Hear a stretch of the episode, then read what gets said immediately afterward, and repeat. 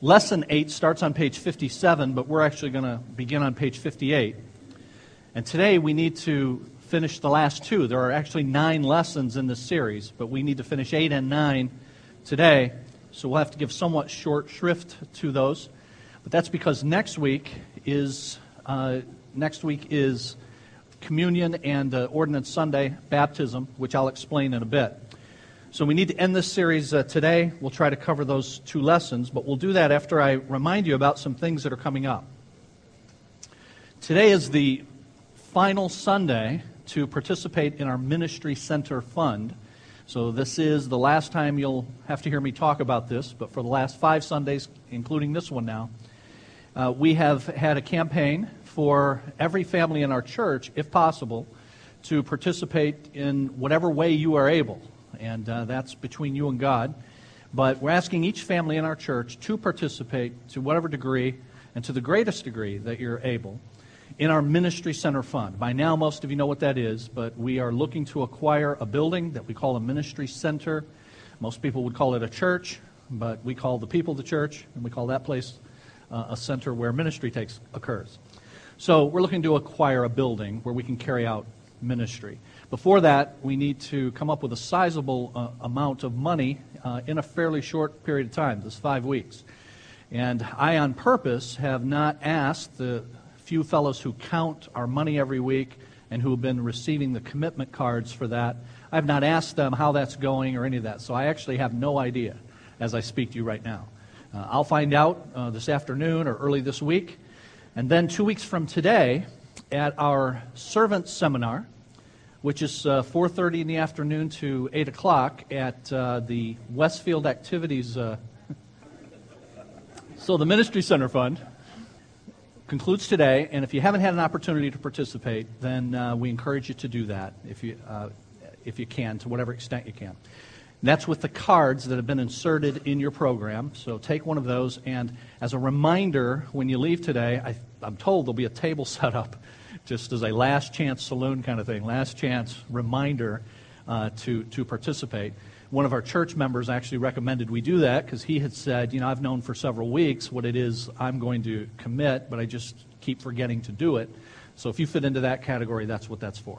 But then after uh, this hour is done, then that will be done. We will see uh, where that puts us in terms of financial position, and then we'll go from there. And then we don't worry about it. And I keep saying that, and I mean that for myself, and I mean that for you. We'll see where the Lord puts us with regard to the funds that have been committed and then uh, see if that allows us to move forward or not. Okay? So participate uh, before you leave today if you're so inclined and if you haven't already. And then uh, just uh, general announcements. This Wednesday, we have our midweek program at Patrick Henry, as, as every Wednesday, 7 o'clock. So it's not here, it's at Patrick Henry, which is about a mile from here on Hall Road. This Thursday, ladies, is the monthly Ladies' Night Out. It's going to be at Pottery Creations in uh, Wyandotte. You can see the paragraph about that in the, in the program. Next Sunday is devoted to the observance of the two ordinances that Christ gave to his church, those of communion and baptism. So this is the way it'll be when you come in next week. We will meet in the auditorium, not in this room, but in the auditorium at 9:30, which is behind here. And we will have the entirety of our service devoted to the observance of the Lord's table. And then when that is finished, you'll come back in here and this uh, room will be set up for a celebration dinner that will follow the baptism. You'll come in here get some instructions about where the baptism is and what's going to take place, and then we'll all go down to the pool area where we have the, the baptism. And when that's finished, come back here, and then we'll have the celebration dinner. So those are always a great time, and we encourage you to be here next week. If it's at all possible, I encourage you to stay for the entire morning and early afternoon. We'll be done by about 1 o'clock with the uh, meal and everything, so it'll still be early afternoon. Uh, for the meal, the church provides the main dish, but uh, we ask you to participate with the side dishes. And we have a sign up for that, and it's categorized with the different sides that we need. Yesterday or last week, we passed that around. We got almost all of the slots filled, but that's the key word almost. There are still a few, just a few, that are not, and that sheet is over at the Information Center. So if you didn't uh, fill your name in last week and you think you can help us, then see that sheet and put your name on it before you leave today. Uh, so that'll be Ordinance Sunday next week. Then, two weeks from today, we will start our four week newcomers orientation. So, those of you that are new to the church and you are looking for where God would have you to serve, we provide this really for you. Uh, it is informational to tell you about our church, where we've come from, what we believe, what we hope to accomplish in the future. I give you a notebook of material. I think it's 67 pages. That uh, most of it's appendix and reference material, but we go through a bunch of stuff that's very important for you to understand about us and about our distinctives and why we do things the way we do. And it affords you an opportunity to ask any questions you might have as well in a, in a small setting. So I'll be teaching that starting two weeks from today for four Sundays in a row. If you're new and you're thinking about where the Lord would have you to serve, then I definitely encourage you to participate in that. We always say, and we really mean, that it is for information only. There's no pressure at the end of it. We don't come after you and say, well, you took it, what do you want to do? Uh, I tell you on the last session that the ball is in your court. Now, these are the things that you need to, need to do, uh, and then uh, you respond uh, as you wish or, or not. So it's for information only for those four weeks, starting two weeks from today. April the 1st. Last announcement is on Easter, April the 8th, our service times are reversed. So we'll have our educational hour during the 9:30 time, and then at 11 o'clock we will have our worship service on on Easter. So just uh, note note that. All right, today's our final session in our series, The Gospel Centered Life. Sometimes people are inspired by what they see. So when I was a, a kid, I used to, well, I, I was a sports junkie then. I'm not quite a junkie now, but I definitely was when I was a kid. So I watched sports on TV and participated in every sport when I was a kid as well. So Little League and, uh, and, and hockey and football and basketball and all of that, depending on what season it was. And so I'd watch sports on TV, and every time it came around to, say, football season, and I watch a, I'm watching a football game for the first time in the fall. I remember as a kid having this irresistible urge to throw a football. So I'm watching people do this, and I want to do it. And so I break out the football, and I go get some friends, and we start throwing the football around. Same thing for basketball, same thing for hockey, same thing for baseball. Happened every one of those different uh, sports seasons. My favorite of all of those was uh, hockey. And yesterday we had our ice skating event. And um, Pastor Matt comes by me and he says, uh, "Hey, does it feel good to feel good to be out here?"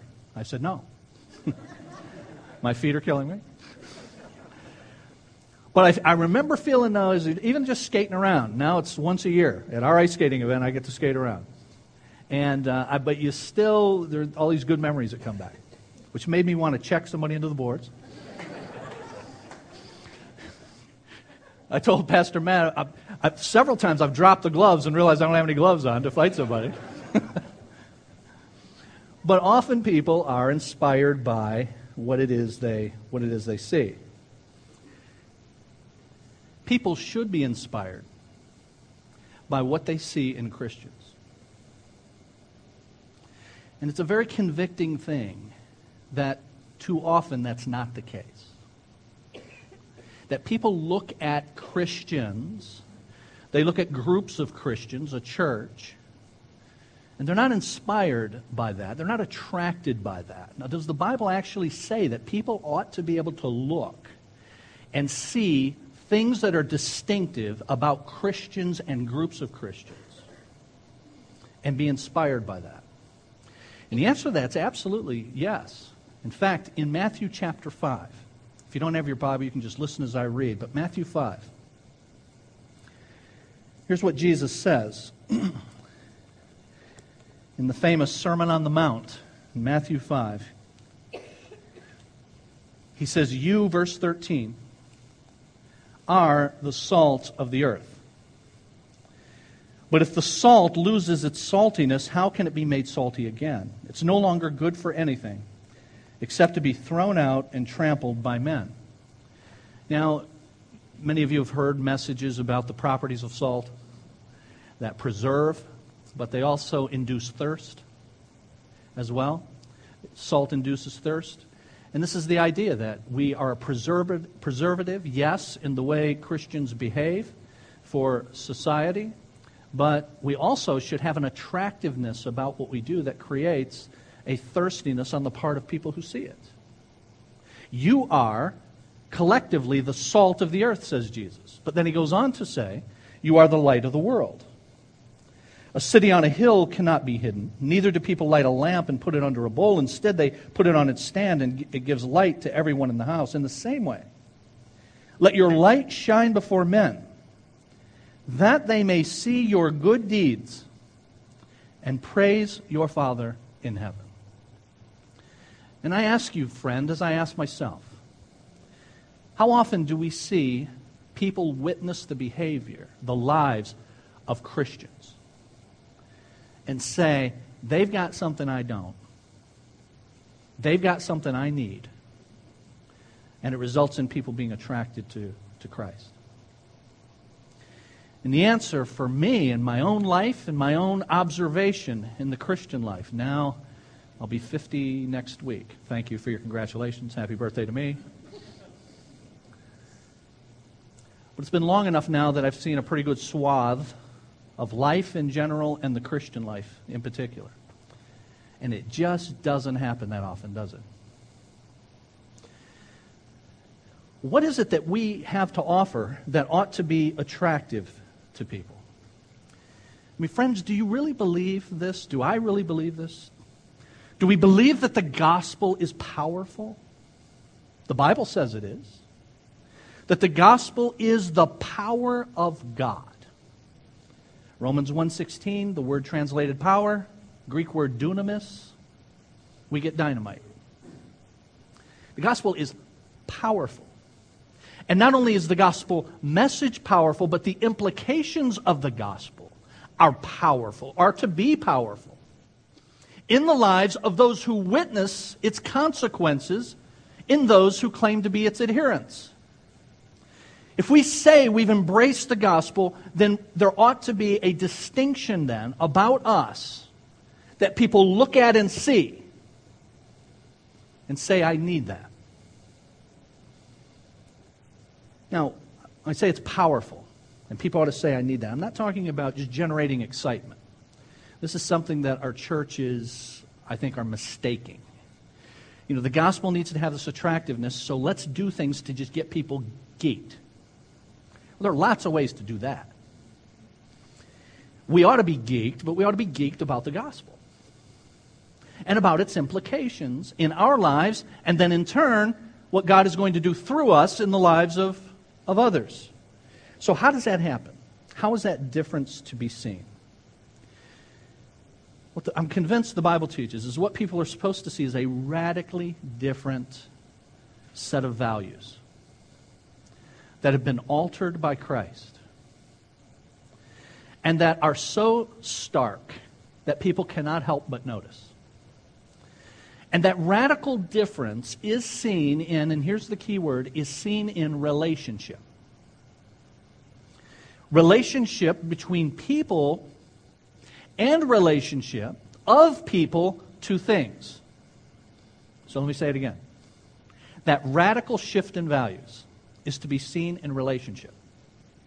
It's to be seen in relationships between people, but it's also to be seen in our, the relationship of Christian people to stuff, to things.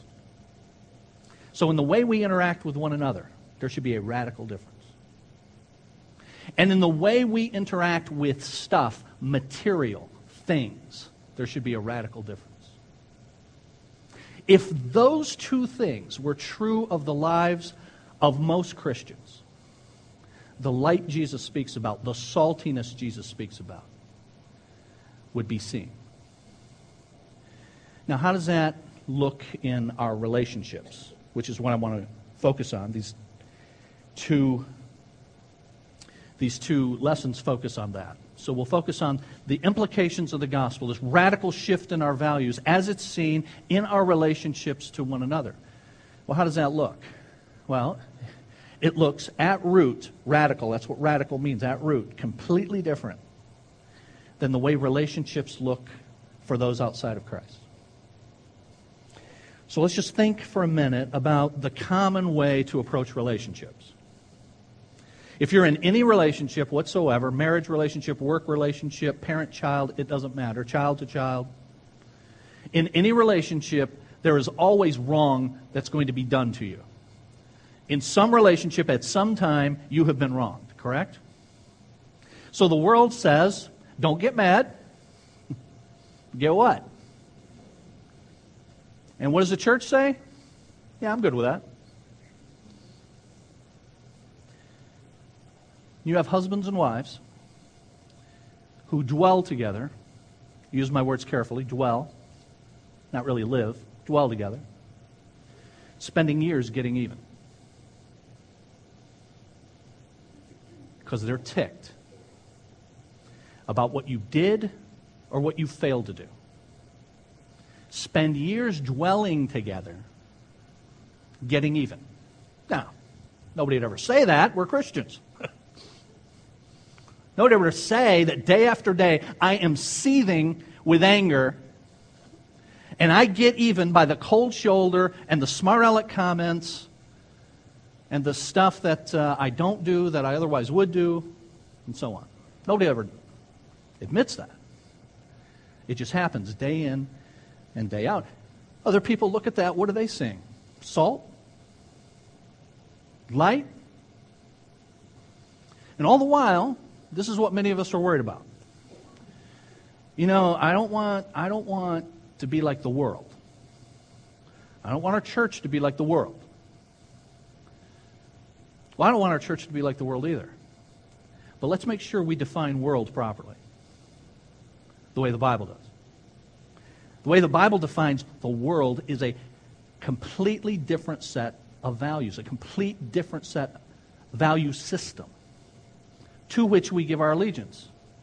So when we say, I don't want to be like the world, and I'm glad I'm not like worldlings, what we mean is I'm not engaged in all of the obvious behavior, harmful behavior they're engaged in. I don't want our church to be like the world, which means I want our church to look a certain way, be a certain way. And all the while, we can be just as worldly as anybody else. In our attitudes, in our pride, in our unwillingness to forgive. I am asking you, friends, am I right that pride and gossip and unwillingness to forgive in our relationships, that is worldliness, and that is worldliness in a most incipient, heinous form. Because you can look Christian the whole time and be as worldly as you can be. And I'm personally convinced that this is one of the reasons. That although what people see should inspire them, what they see in us as Christians very often does not. Because it ain't much different in our relationships to each other.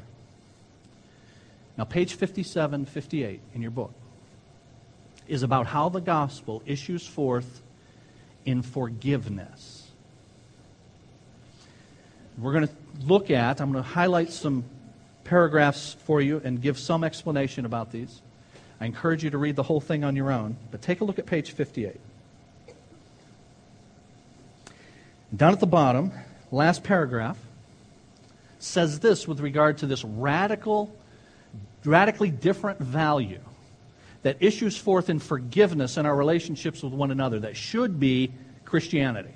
Here's what it says our forgiveness of others is intended to mirror the forgiveness God has given us.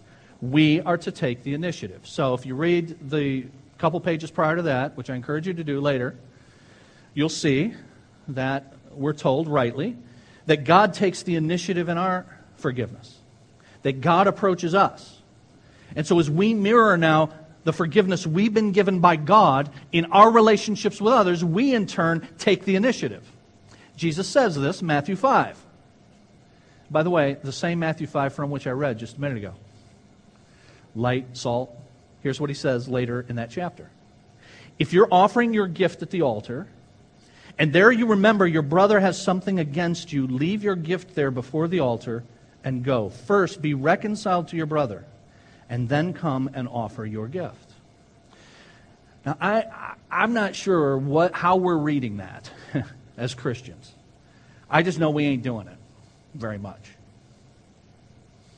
We come to church week after week, and we're not reconciled to our brother, and we're not initiating reconciliation. And that's in direct disobedience to what Jesus says here. Now, maybe one way we're reading it is, you know, first go and be reconciled to your brother. That means like somebody in the church. It doesn't mean my kid. It doesn't mean my spouse. When in fact, Jesus is saying, you got a problem with anybody, then you take the initiative in being reconciled with them. Now, I'm going to get off of this because otherwise I'll blow a cork. But I, can you sense, dear friend, that I am burdened? I am burdened for our relationships in our homes. And, and we come together and we sing Amazing Grace. But within the four walls of our house, it's not so amazing. And who's supposed to be attracted to that? And if you have kids, they know how amazing that grace is. So we take the initiative, says Jesus. Then at the middle half of that paragraph, we're to offer forgiveness and open a door for reconciliation. But reconciliation is always contingent upon the other person's repentance. Now, let me explain. This is where people misunderstand sometimes. See, forgiveness is not, is not conditional. If somebody wants forgiveness, we have an obligation as Christians to grant forgiveness. But we can't be fully reconciled unless some other things happen. So there's forgiveness and there's reconciliation. I mean, here's some examples. If a thief, if I steal from you, I can ask you to forgive me, and you can grant that forgiveness. But in order for us to be reconciled, there may be some restitution that has to take place, some repentance that takes place. So there's forgiveness and there's repentance and restitution. And what people sometimes do is they say, I'm not going to forgive you unless I have a guarantee that you're going to repent. But here's the thing you can't control that, can you? And so, this forgiveness that you're willing to grant, now hear it, quite apart from whether of knowing the future and what this person is willing to do. This forgiveness that you are willing to grant without conditions is a reflection on how you understand the forgiveness that you've been given by God. The forgiveness that we must be willing to grant without conditions is a reflection on our understanding of how we have been forgiven by God. Now, they go on to, to say this on page 59. First full paragraph on page 59. What this means is that our work is not done once we've given, forgiven someone. Our heart's desire is not simply to forgive the offense, but ultimately see the person reconciled to God and to us. We want to see sin's power over this person destroyed, but we cannot make this happen. Pray for it, long for it, welcome it. Now, where do I get the power to do this? Well, we'll see in the middle of page 59. It's, of course, from the gospel. But why don't we want to do this? Why do we want to withhold forgiveness, maintain an attitude of hostility toward this person until we make sure that they do what we want? Why do we do that? Well, one big reason is we think they don't deserve the very forgiveness that we've been given. You see this in the Bible, right? Jonah. You all remember Jonah? God tells Jonah, go and preach to the Ninevites. When I was a kid, you know, when I heard the story of Jonah not wanting to go to preach to the Ninevites, the way it was described to me in Sunday school was the Ninevites were vicious people. Jonah was scared. I'm thinking I'd be scared too. Jonah went in the opposite direction. I'm thinking I'd be doing that. And because he disobeyed God, he got swallowed by a great fish. So I thought, you know, obey God or get swallowed by a great fish. That was his punishment, getting swallowed by a great fish. That's what I thought. And then I read Jonah, four chapters of Jonah. And actually, what happened was yes, Jonah didn't want to go. We'll see in a minute and remind you why he didn't want to go. But His being swallowed by that fish was not a punishment. God saved his life by having him in the belly of that fish.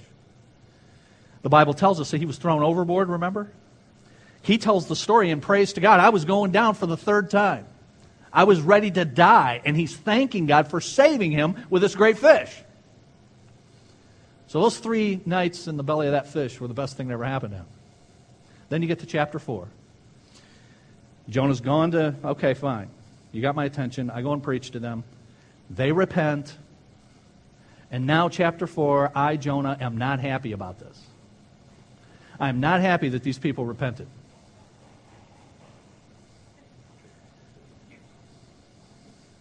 That's not our, it's not our people? Does anyone know? It's not our people? All right. So we can't tell them to stop? No, it's good. It's okay. So you come to chapter 4. Jonah has preached to them. They have repented. Chapter 4, Jonah is not happy about this. God speaks to Jonah. And here's what Jonah says to him in chapter 4 Jonah says to God, This is why I didn't want to go to Nineveh.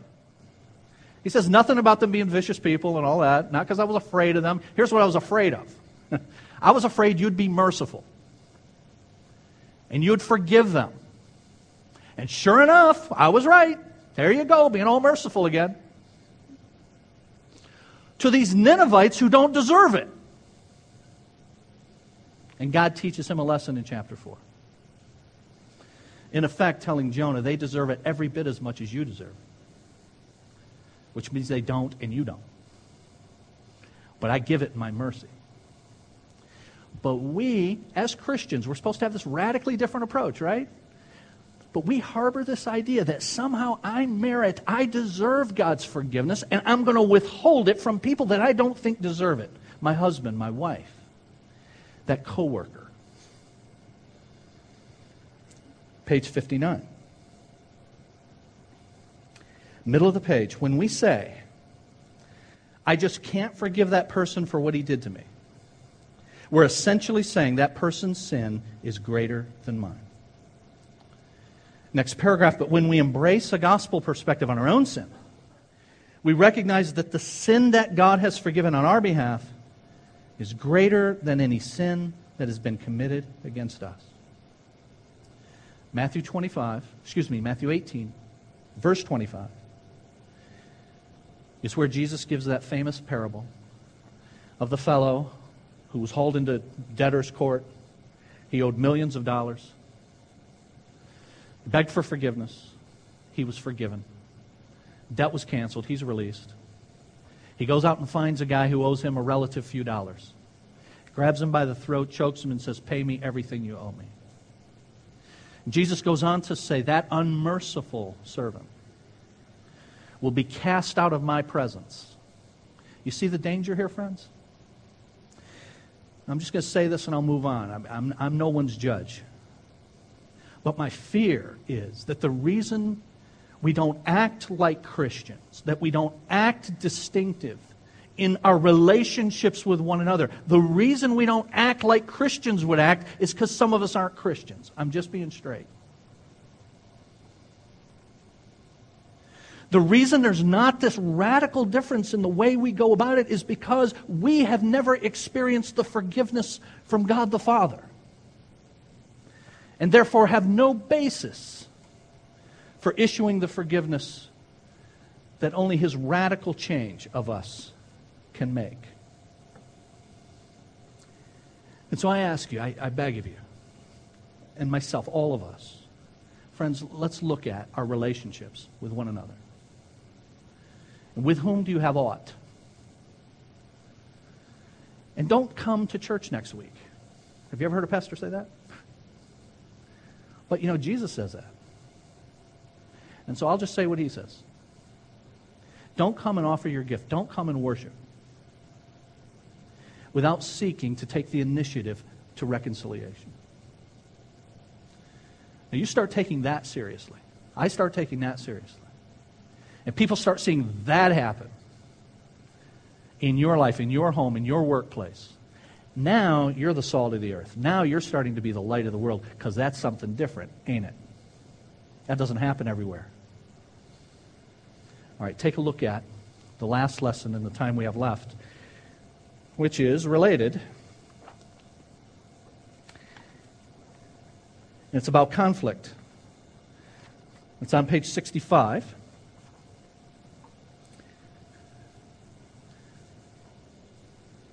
And this lesson on how the gospel affects the way we deal with conflict says that there are two broad categories in the way that people deal with conflict. On page 65, they give the first. Middle of the page, third paragraph says this Some people are attackers. I'm an attacker. This is the way I deal with conflict. Uh, there's an issue, there's a disagreement. I'm a prosecutor. Really, why do you say that? What proof do you have of that? You know, by the time I am done with you, I mean, this is, this is my, one, it's my personality. It's my then personality distorted by my sin. You put it together, it's not a pretty picture. So when conflict occurs, my first approach is, is that, what you see described on page 65. That would be me. By God's grace, I have to deal with it all the time. Conflict occurs all the time at various levels in various relationships. And catch myself saying, Who am I to be God's prosecutor? But that's my, that's my natural approach attack. Here's another approach, top of page 66. On the one hand, there are those who attack. And on the other hand, there are those who withdraw. People with this tendency find themselves on the defensive. They tend to avoid or ignore conflict.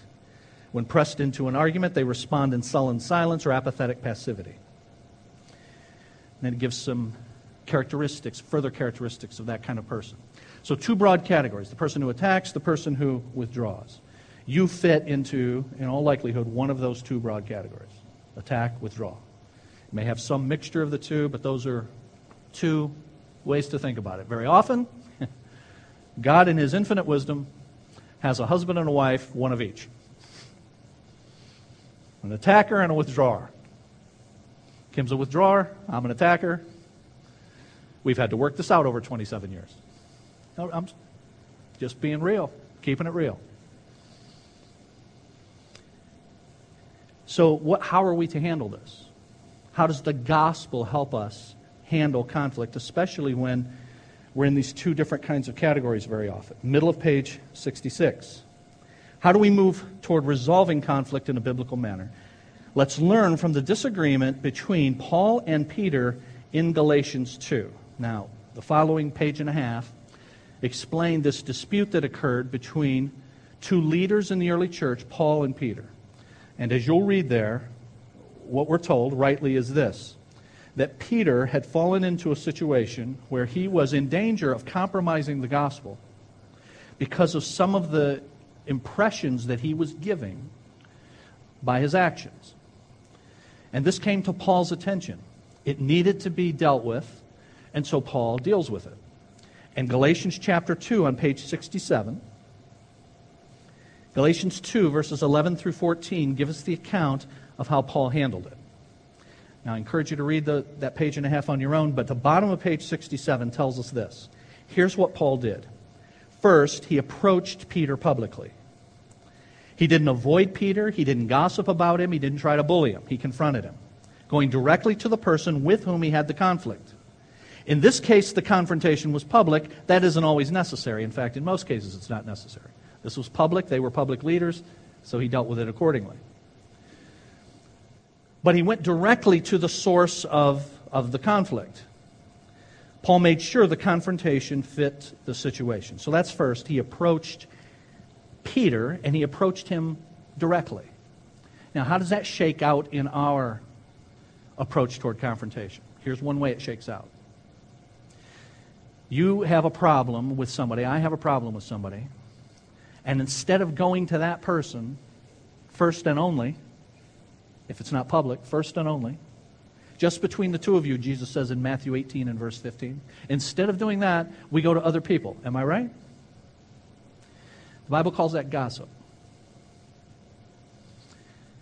And let me just say, those other people can be your in laws.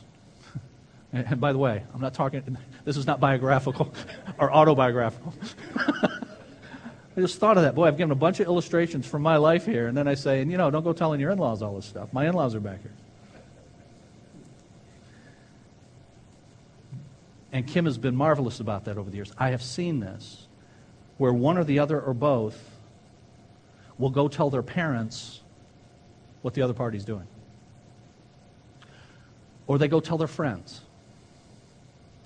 They tell their friends at church. Everybody at church knows so and so has a problem. That these guys are having problems. How do I know this? People come and say, What's the problem with these guys? How did you know these guys had a problem? Because so and so told me. Everybody knows they do. So Paul went directly to the person with whom he had the conflict. Now, Jesus teaches in Matthew 18, 15 through 20, that it may be the case that you will have to get others involved. But first, just between the two of you, if he hears you, you've won your brother. If not, you take two or three others. That's what Jesus says in Matthew 18. So that every word might be established in the presence of two or three witnesses. So you go, Paul went directly to the individual with whom he had the conflict. Top of page 68. The second thing Paul did was he was motivated not by self defense or self interest, but the defense of the gospel. So, what's at stake here? You know, is this offense because my psyche is so fragile and so valuable that any potential or real offense against it must be dealt with and dealt with now and dealt with in the most harsh and summary manner? That's what most of us think. And the truth of the matter is that there are lots of things that we could overlook for the sake of the gospel. Doesn't 1 Corinthians 6 teach this? Remember about Christians going to court against one another? And Paul says, it would be better for you, rather than dragging your laundry out before the world to see, and thus not be the light and the salt, rather than doing that, it would be better for you to take the wrong. There are times when we can absorb a wrong, take a wrong, because Christ has done that for us.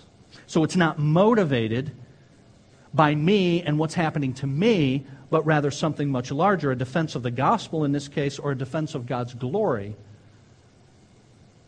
This person is not behaving in a way that brings glory to God. He or she is a professing Christian. Therefore, I'm willing to do the hard thing of confronting them so that they get this right, more for the sake of the gospel and God's glory than for my own benefit. And then, thirdly, Paul presented the issue plainly and then invited a response from Peter. He presented the issue.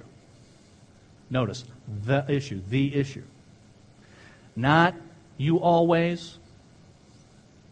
And while I'm at it, I've got another thousand things I want to deal with.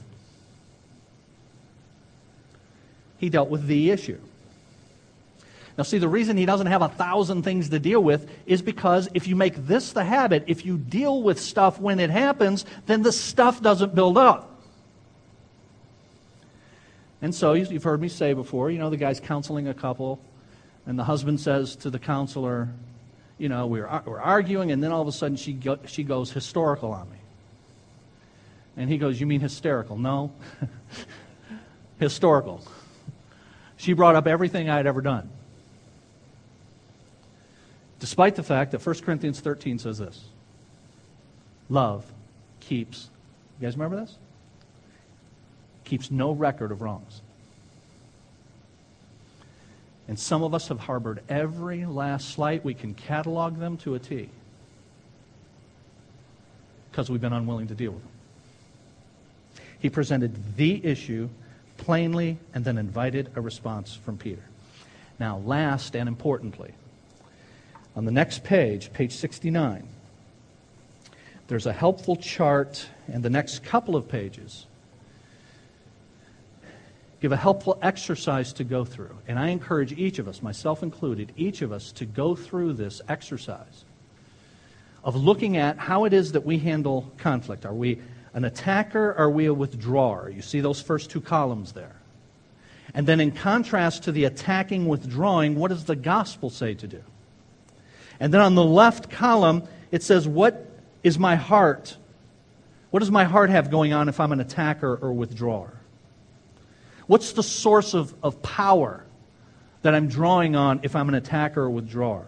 What am I committed to? What direction am I headed? What am I feeling? What's my objective in this, my goals, and then what is the ultimate result? Now, how can you play that out? Look at page 70. Page 70 gives you, bottom of page 70 and 71, questions to ask yourself to help yourself identify. I'm an attacker, I'm a withdrawer. What is going on with me?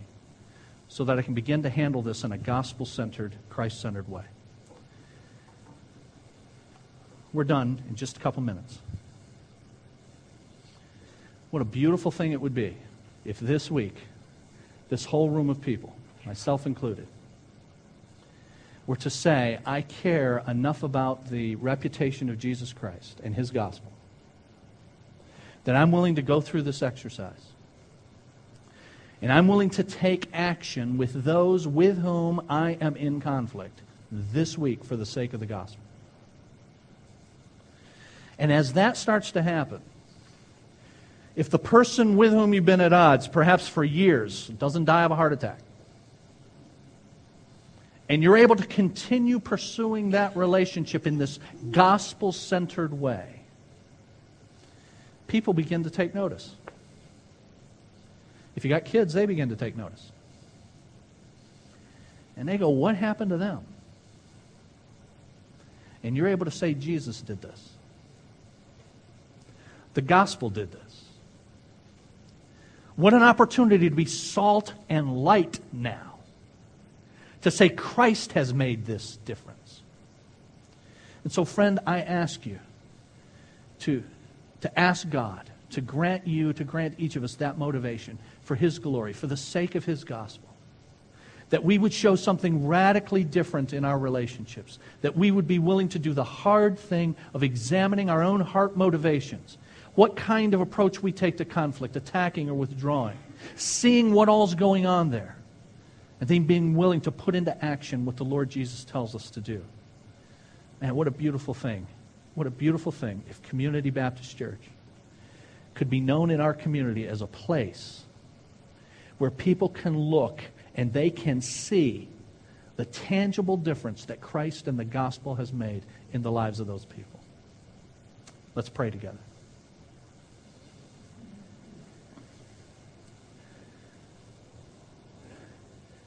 Father, thank you for allowing us these weeks together to go through this series centered upon the beauty of the gospel. Thank you for the Lord Jesus, who is central to the gospel. Christ is the gospel. Apart from him, there is no good news.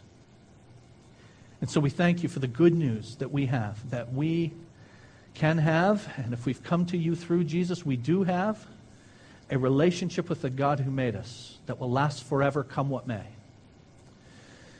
Lord, we fail. We sin. I fail. I sin. Oh, too many times for me to recount. In showing forth the beauty of this new relationship, in the horizontal relationships you've given me with others. Oh, Lord, forgive me.